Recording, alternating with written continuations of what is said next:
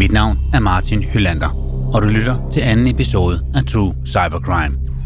En podcast-serie, der dykker ned i nogle af de mest spektakulære hackerangreb i nyere tid, der har fatale konsekvenser for privatpersoner, virksomheder og samfund. Nogle kalder det for fremtidens krigsførsel, og i True Cybercrime undersøger vi, hvad hackerne er i stand til, og hvordan det påvirker offerne.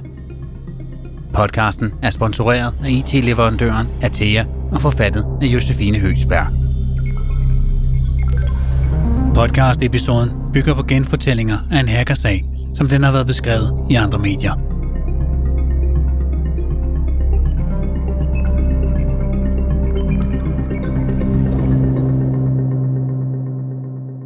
FBI kalder ham for Mastermind. Et 17-årig geni, hvis navn bliver husket af indflydelsesrige personer, som den forhåndværende amerikanske præsident Barack Obama, rapperen Kanye West og Microsoft-grundlæggeren Bill Gates. En teenager, der, hvis han ville, potentielt kunne have startet 3. verdenskrig her i år 2020. Vi skal et smut til Tampa, en storby på Floridas vestkyst i USA, der er særligt kendt for dens erhvervsliv og turistattraktioner. Her møder vi for første gang en pjusket, brunhåret dreng, der hedder Graham Ivan Clark. Han er netop dimitteret fra gymnasiet og er flyttet hjemmefra til en rolig forstad i det nordlige Tampa. Boligerne har identiske facader med en balkon og tilhørende små græsarealer. Det minder mest af alt om et klassisk amerikansk villakvarter.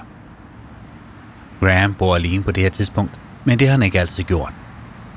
Han vokser op sammen med sin søster og mor, Emilia Clark, der er emigreret fra Rusland. Moren har certificeringer i ansigtspleje og som ejendomsmæler, men vi har på redaktionen ikke kendskab til, hvilken en af brancherne hun rent faktisk arbejder i. Det eneste vi ved om hans far er, at han bor i Indiana, godt 1500 km derfra. I en alder af syv bliver Grahams forældre skilt. Venner til Graham fortæller, at hans opvækst er vanskelig med problemer i familielivet op til skilsmissen og efterfølgende. Graham finder en måde, hvorpå han kan flygte fra sit ulykkelige hjemliv og bruger det meste af tiden online. Som 10-årig begynder han at spille Minecraft, der på verdensplan har over 112 millioner månedlige spillere.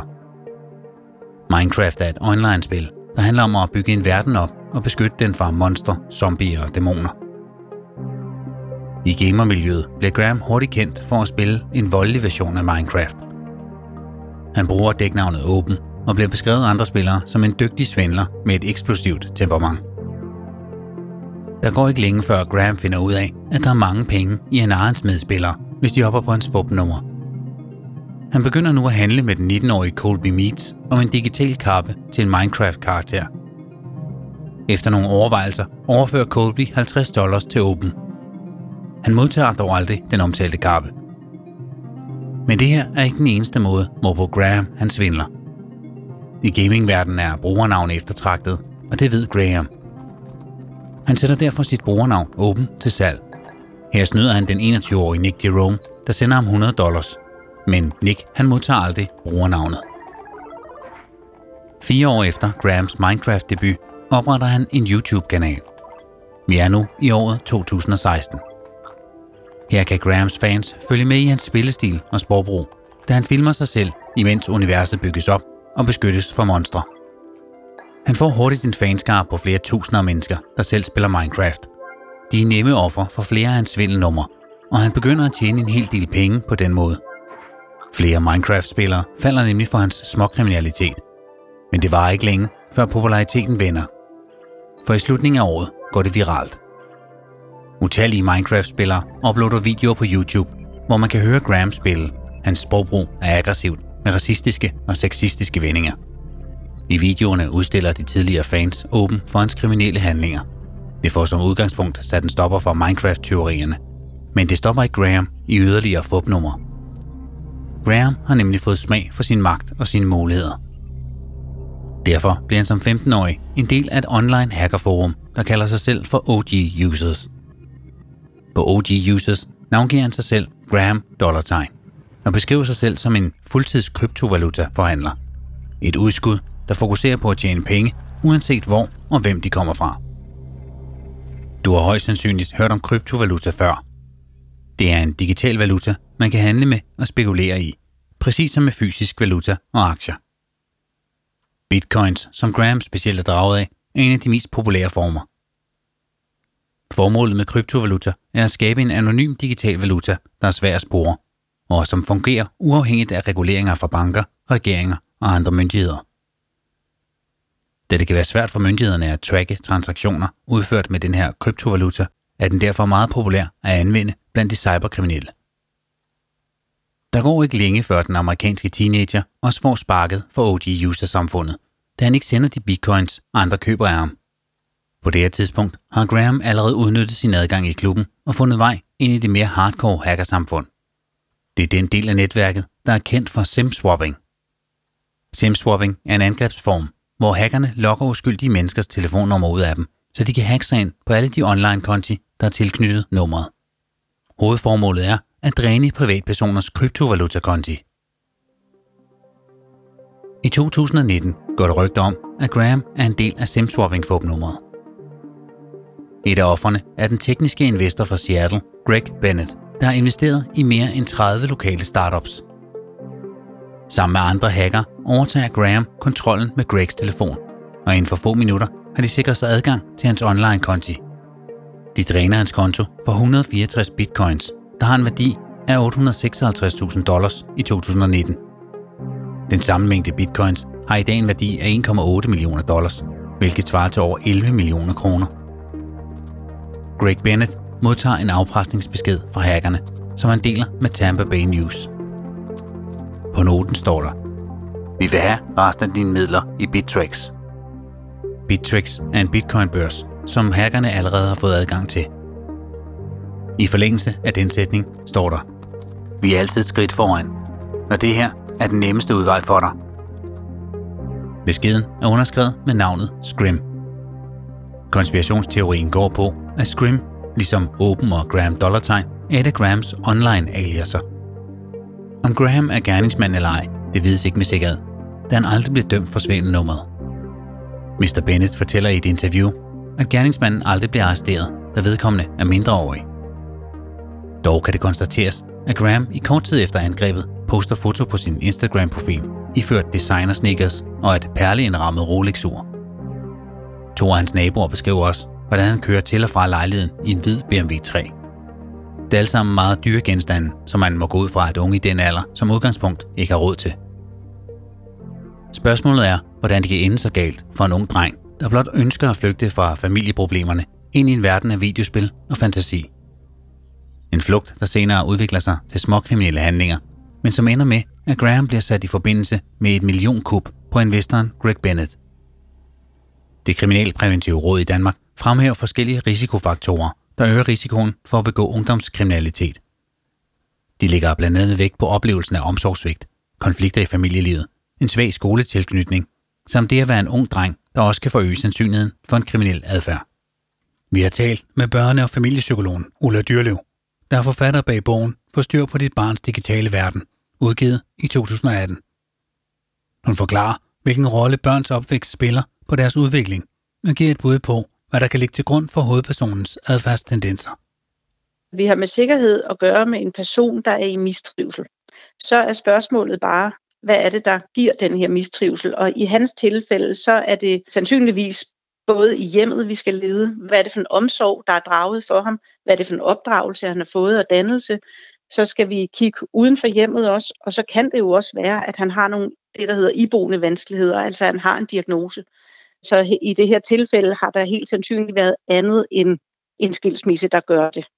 Det er klart, at en skilsmisse er hård, men det er altså ikke nok til at skabe et menneske, som det menneske, vi taler om her. Der skal være tale om langt flere mønstre i løbet, formentlig også lang tid inden forældrene bliver skilt.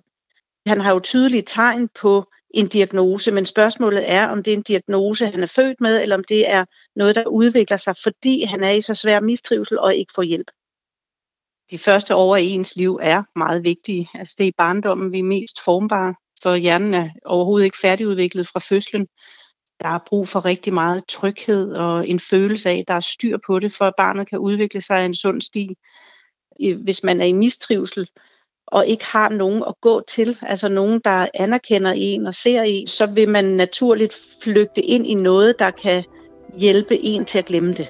Og der er hele online-universet et virkelig godt sted, føler de jo, at flygte ind i, fordi der kan de spille nogle roller, for eksempel i computerspil, så kan man være noget. Måske kan man være den, der styrer det hele, hvis man er en, der bliver mobbet i skolen. Man kan jo også få venner derinde jo, altså nogen at tale med. Vi parkerer lige Grams historie for en stund, men vender tilbage til teenageren fra Florida, der har en finger med i spillet i en af de største hackerskandaler i nyere tid. I 2020 blev den sociale medieplatform Twitter ramt af et stort hackerangreb. I den forbindelse introduceres du nu til karakteren Kirk. Det er et dæknavn for personens rigtige identitet. Kirk lægger sammen med en gruppe hacker en masterplan om at få ramt på nogle af Amerikas mest indflydelsesrige personer. Vi taler her om den tidligere amerikanske præsident Barack Obama og den demokratiske præsidentkandidat Joe Biden. Hackernes agenda er at stjæle identiteten på de to førnævnte og andre fremtrædende personer, der alle har sat deres præg på verden på hver deres måde. På den her liste kan også nævnes grundlæggeren af elbilen Tesla, Elon Musk, den verdenskendte rapper Kanye West, medstifteren af Microsoft, Bill Gates og forskellige firmaer som blandt andet Apple, Uber og flere kryptovaluta-virksomheder. Hackergruppen har arbejdet uafbrudt og fundet det helt rette tidspunkt at slå til. Det sker den 15. juli 2020. Her får Kirk adgang til alle personernes Twitter-profiler og kan gøre med dem, hvad han vil. Han kan tjekke deres fortrolige beskeder, virksomhedshemmeligheder og skrive ud til alle mennesker, der følger dem. Den sidste strategi er særligt tiltalende, da den kan medføre en potentiel pengegevinst. Kirk har nøje overvejet, hvordan han kan snøre de her personers følgere. Han tager derfor fat i et nutidsproblem, nemlig covid-19-pandemien, der har ramt alle mennesker i hele verden på den ene eller den anden måde. Han udnytter simpelthen en sårbar situation, da flere mennesker er økonomisk presset på grund af pandemien. Kirk skriver noget fra de hackede profiler. Tweets, som det hedder, når man laver et opslag for Twitter. Han tweeter fra en af offernes Twitter-profiler, nemlig Elon Musk. På grund af covid-19 føler jeg mig gavmild. Den næste time vil jeg fordoble det beløb, du overfører til mig i bitcoins. Held og lykke, og pas på dig selv derude. Herefter er der et link til en hjemmeside, hvor følgende kan overføre bitcoins til en bestemt konto og modtage den dobbelte mængde retur fra Tesla-grundlæggeren Elon Musk. Opslaget får 8.300 likes, viser et screenshot. Men det stopper ikke her. Lignende beskeder bliver opstået fra andre personers profiler. Fra Bill Gates skriver han, Alle beder mig om at give tilbage til verden. Nu er tiden inde. Jeg fordobler alle betalinger, der er sendt til min bitcoin-konto inden for de næste 30 minutter. Overfører du 1000 dollars, så sender jeg 2000 dollars retur. Du har kun muligheden de næste 30 minutter. Nyd det. Det her trick resulterer i en gevinst på 117.000 dollars på blot en dag. 415 mennesker falder i fælden og overfører deres surt tjente penge til kontoen med forventninger om, at de gavmilde kendiser returnerer med det dobbelte. Men hvordan kan det være, at nogle mennesker falder i den her fælde? Her skal vi ned ad den psykologiske vej endnu en gang. I hjernen har vi et belønningscenter, der udskiller et kemisk stof, der hedder dopamin. Dopamin giver os en lykke- og tilfredshedsfølelse og udløses blandt andet ved motion, musik, sex, god mad eller gambling. Så hvis vi ser på den her episode, hvor 415 amerikanske borgere falder i Twitterfælden, og vi så sidestiller det med gambling, ja, så er faktum, at alle disse mennesker ser en potentiel pengegevinst, og det kan gøre, at de udskiller dopamin, og derved slukker for deres rationale og blot overfører penge til en konto fra et suspekt opslag. I vores samtale med børne- og familiepsykologen Ulla Dyrlev forklarer hun netop denne sammenhæng. Det at hoppe på de ting, der ligesom øh, bliver tilbudt inde på nettet, det er selvfølgelig ikke alle mennesker, der hopper i fælden, men der er rigtig mange, der kommer til det, fordi det er simpelthen bygget op på den måde. Det er som at hive i en enarmet 20-knægt, og det er stærkt vanedannende. Vi når alle sammen lige at mærke hjertet banke lidt hurtigere, fordi oh, hvad nu hvis? Og det er selvfølgelig hele tiden håbet om at vinde den helt store gevinst og troen på, at lykke er øh, mange penge, så kan det være svært for alle ikke at falde i den fælde, fordi vi udskiller det her dopamin. Men det hele er svært at gennemskue. Her skal vi jo så slå vores øh, refleksionsevne til og vores viden til, og ligesom tænke os godt og grundigt om. Vi skal lige forstå, hvordan det overhovedet kan lykkes Kirk at hacke Twitter, et socialt medie præcis som Facebook, Instagram og Snapchat. Det er firmaer, vi som brugere har tiltro til, passer på vores profiler og private oplysninger. Det koster en formue at lave et angreb af den kaliber og nedbryde sikkerhedssystemet i en af de største sociale medievirksomheder i verden. Så det kræver, at der er midler at tage fra, der skal betale håndlangernes løn, købe den ondsindede software og knofedt i form af arbejdstimer. I anden bag angrebet har brug for assistance, så han tager kontakt til to engelsktalende personer for OG-users. De kalder sig for Rolex og Ever So Anxious. Han fortæller dem nu om sin masterplan og om, at de skal finde flere medsamsordene. Det skal senere vise sig, at træenigheden her snart får udrettet noget, de forhåbentlig vil fortryde resten af deres liv. Kirk leder efter et blødt punkt i sikkerheden hos Twitter. Det bløde punkt hos Twitter er deres medarbejdere, der kan vildledes og begå fejl. Den menneskelige sårbarhed udnytter de. Vi har spurgt en sikkerhedsekspert fra Atea om, hvordan man sporer sig frem til, hvor man skal starte, hvis man som hacker gerne vil ramme et socialt medie som Twitter. Helt øh, basalt set, så starter vi med at, at, at finde ud af, hvad er det for nogle personer, der har adgang til de her specifikke netværk. Og de her unge fyre her, de har jo så også brugt uh, social engineering og fundet ud af, at den her person, der sidder i den her øh, funktion, som kan give os adgang, et, øh, et friendly call til den her person, og åh, det her system, det sucks, jeg har ikke adgang. Sidder du også og kæmper med det samme? Kan du ikke lige hjælpe med at komme ind i en eller anden customer øh, kundesupportportal, de skulle have adgang til?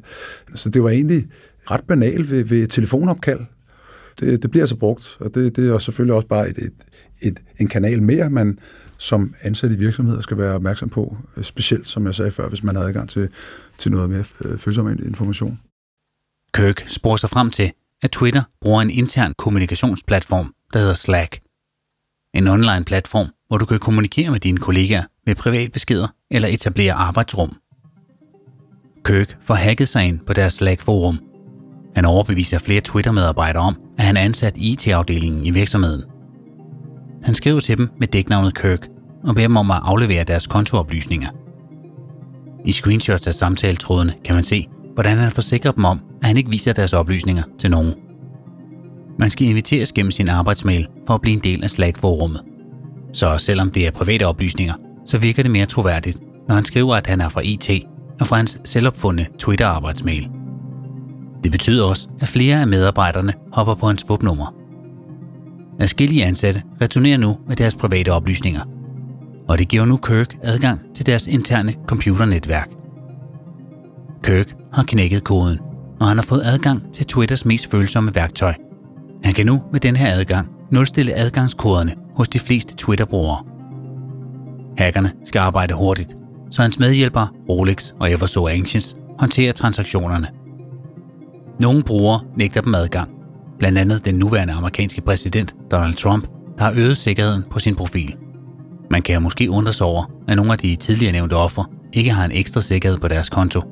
Især når flere af dem bevæger sig inden for IT- og teknologiverdenen. Kort efter kl. 18 den 15. juli 2020 indhenter Twitter-ansatte hackerne og sletter beskederne, de er sendt ud gennem andres kanaler. Da Twitter endelig formår at stoppe angrebet, har drengene hacket sig ind på 130 Twitter-konti. De har tweetet for 45 af dem, skaffet sig adgang til direkte beskeder på 36 af de konti og downloadet private data fra syv af profilerne. Drengene får anskaffet sig 117.000 dollars i bitcoins på blot en enkelt dag for deres ofre. Det lyder måske af meget, men prøv lige at tænke over, hvor galt det egentlig kunne have været gået – Drengene kunne have stjålet en massiv mængde penge fra meget velhavende mennesker. De kunne faktisk have destabiliseret de finansielle markeder i USA over hele kloden. De kunne have undermineret politik, såvel som international diplomati, da de havde adgang til meget magtfulde politikers Twitter-konti. Alt dette fortæller Andrew Warren, en statsadvokat fra Florida, som vi kommer til at høre meget mere til senere. På trods af drengenes kløgtighed falder deres plan hurtigt fra hinanden – Efterforskning af cyberangreb kan nogle gange tage flere år. Men i løbet af få uger får efterforskerne opsporet og anholdt gerningsmændene.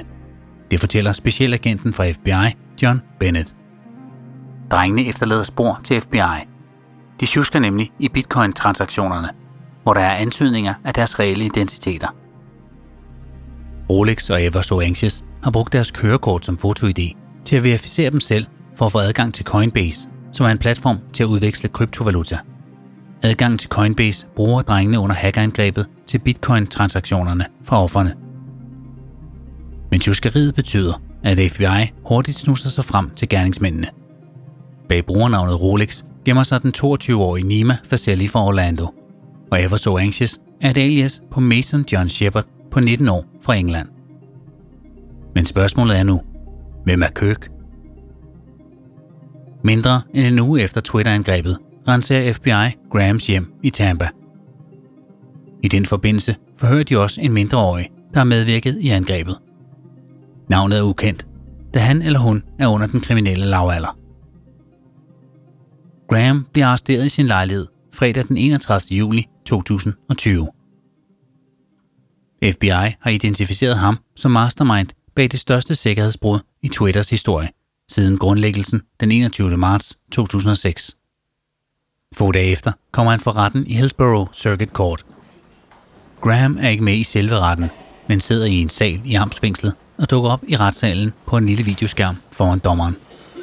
Han bærer den karakteristiske blå maske på grund af corona, og han har iført en gul vest. Bag ham sidder der en masse fængselsindsatte i deres orange kædeldragter. Floridas statsadvokat Andrew Warren retsforfølger Graham som voksen, da han tager i betragtning, hvor slemt angrebet kunne være gået, med adgang til al den fortrolige og følsomme information. Graham er nu sigtet for over 30 lovovertrædelser ifølge nyhedsmedier. Blandt andet identitetstyveri, hacking, kommunikationssnyd og organiseret kriminalitet. Han kan blive idømt op til 200 års fængsel, skriver Tampa Bay Times. Flere detaljer i sagen holdes skjult for offentligheden, da Graham er under 18 år. Det fremgår af juridiske dokumenter, at FBI allerede har Graham under opsyn inden Twitter hacket. I april måned 2020 beslaglægger de mere end 700.000 dollars i bitcoins fra ham, men det er uklart hvorfor. Graham har økonomien, netværket og historien imod sig. Men er han den skyldige i Twitter-angrebet? Myndighederne mener klart, at han må være sagens mastermind. Det ligner måske bare en 17-årig dreng, der lige er gået ud af gymnasiet, siger statsadvokaten Andrew Warren i en pressekonference. Men tag ikke fejl, for det er ikke nogen almindelig 17-årig. Det var et ekstremt sofistikeret angreb. Anklageren mener, at det er hensigtsmæssigt at antage, at enhver krone, som den tiltalte har adgang til på sin konto, er opnået på ulovlig vis. Og der er tale om millioner af dollars. Forsvarsadvokaten David Weinsbrot benægter påstanden. Han fortæller, at Graham var en del af en strafferetlig efterforskning sidste år, hvor de beslaglag, hvad de mente var ulovligt erhvervet. I den forbindelse returnerede FBI de beslaglagte 300 bitcoins til Graham, der er mere end 3 millioner værd. Der er rigtig mange beviser, der peger i retning af, at Graham er gerningsmanden bag kuppet. Men han nægter og erklærer sig skyldig i anklagerne. Han benægter også, at det er ham, der er hackeren Kirk. Det er stadig uvist, om Graham rent faktisk er Kirk. Han forbliver i fængslet med en kaution på 725.000 dollars. I et interview med NBC fastholder moren, Emilia Clark, at hendes søn er uskyldig. Jeg tror ikke på, at han gjorde det. Jeg har talt med ham hver dag. Jeg er ødelagt, siger moren.